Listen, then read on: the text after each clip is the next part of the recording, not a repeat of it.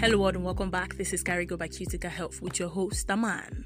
Today, we're looking at the topic managing muscular and skeletal pain. Managing muscular and skeletal pain.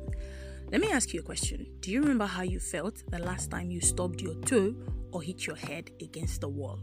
You probably winced in pain or you cursed because nobody likes to be in pain, as it is an unpleasant feeling that causes physical, emotion, and even mental distress.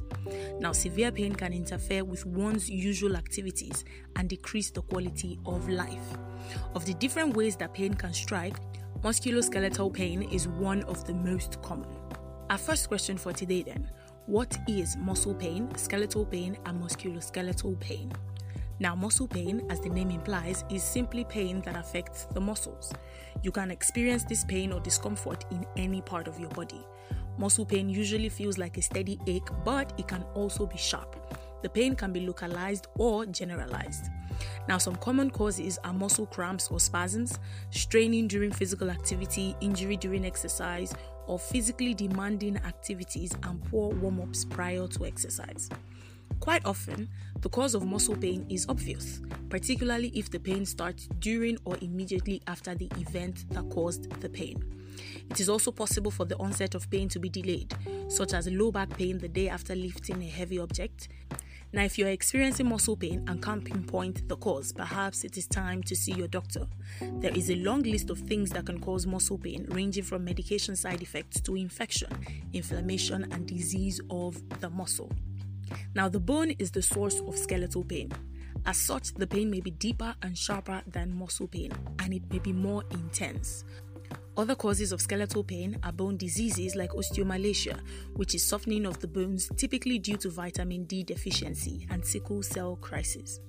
Now, the combination of muscular and skeletal pain is known as musculoskeletal pain, an apt description when it is difficult to separate muscle pain from skeletal pain.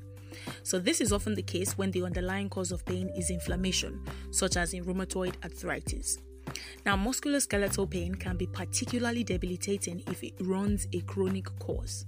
So, chronic pain contributes significantly to disability globally.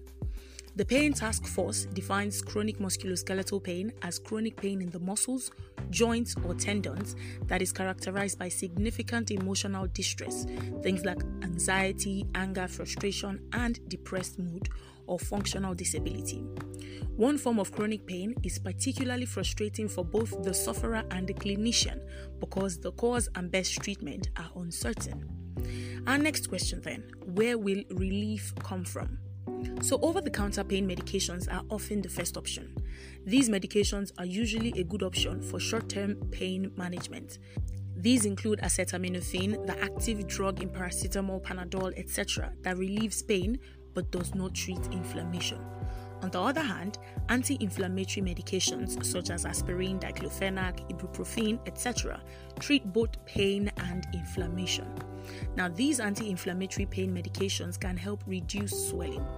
Doctors can prescribe stronger doses of medications that are available at lower dosages without a prescription. Now, stronger, more potent pain medications called opioids are available only by prescription. That is, they are controlled due to their association with abuse and addiction.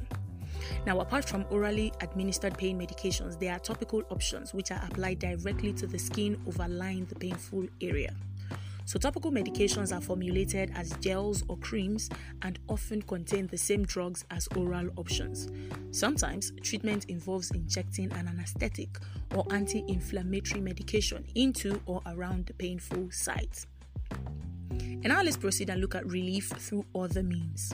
So, application of a warm compress increases the flow of blood and nutrients to the area and can provide some relief when muscle stiffness is the issue.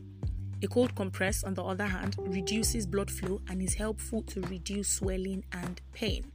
Physiotherapy and occupational therapy are underutilized in managing musculoskeletal pain, partly due to a shortage of trained professionals. Now, back pain is an example of musculoskeletal pain where physiotherapy can produce dramatic relief. Alternative therapies like acupuncture and acupressure, therapeutic massage, and chiropractic management also have their roles in the hands of skilled professionals. Surgery may be inevitable where conservative management has failed. Now, people living with persistent pain often report a negative effect on their mental health, including anxiety, depression, and sleep disorders. Considering this, therapies such as cognitive behavioral therapy, counseling, and stress reduction may need to be explored in some people dealing with chronic pain. Now, an informed patient is the best patient. So, educating patients about their condition ensures they are a part of the decision making process, especially in those who must deal with pain for a long time. This involves giving appropriate advice on all treatment options, the type of physical activity to be engaged in, and healthy habits, such as maintaining a good posture. Patient education also helps to set realistic expectations and manage flare ups. Now, to find your relief. Everyone has experienced musculoskeletal pain and will likely experience it again. So, the key is to use a remedy that matches the pain. Don't use an opioid medication when a topical anti inflammatory medication is sufficient. In all cases, work on eliminating or managing the root cause of pain. Otherwise, you may keep banging your head against the same wall. Thank you so much for joining me today. That is all I have for you.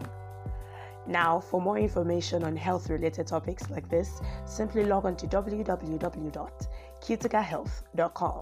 That is C U T I C A health.com. And for more episodes like this, find us on your podcast platforms like Spotify, Amazon, and Apple Podcasts at Carigo by Cutica Health. I hope you always stay alive, healthy, and kicking. Don't forget, this is still Carigo by Cutica Health, and I am still your host, Aman. I'll see you next time.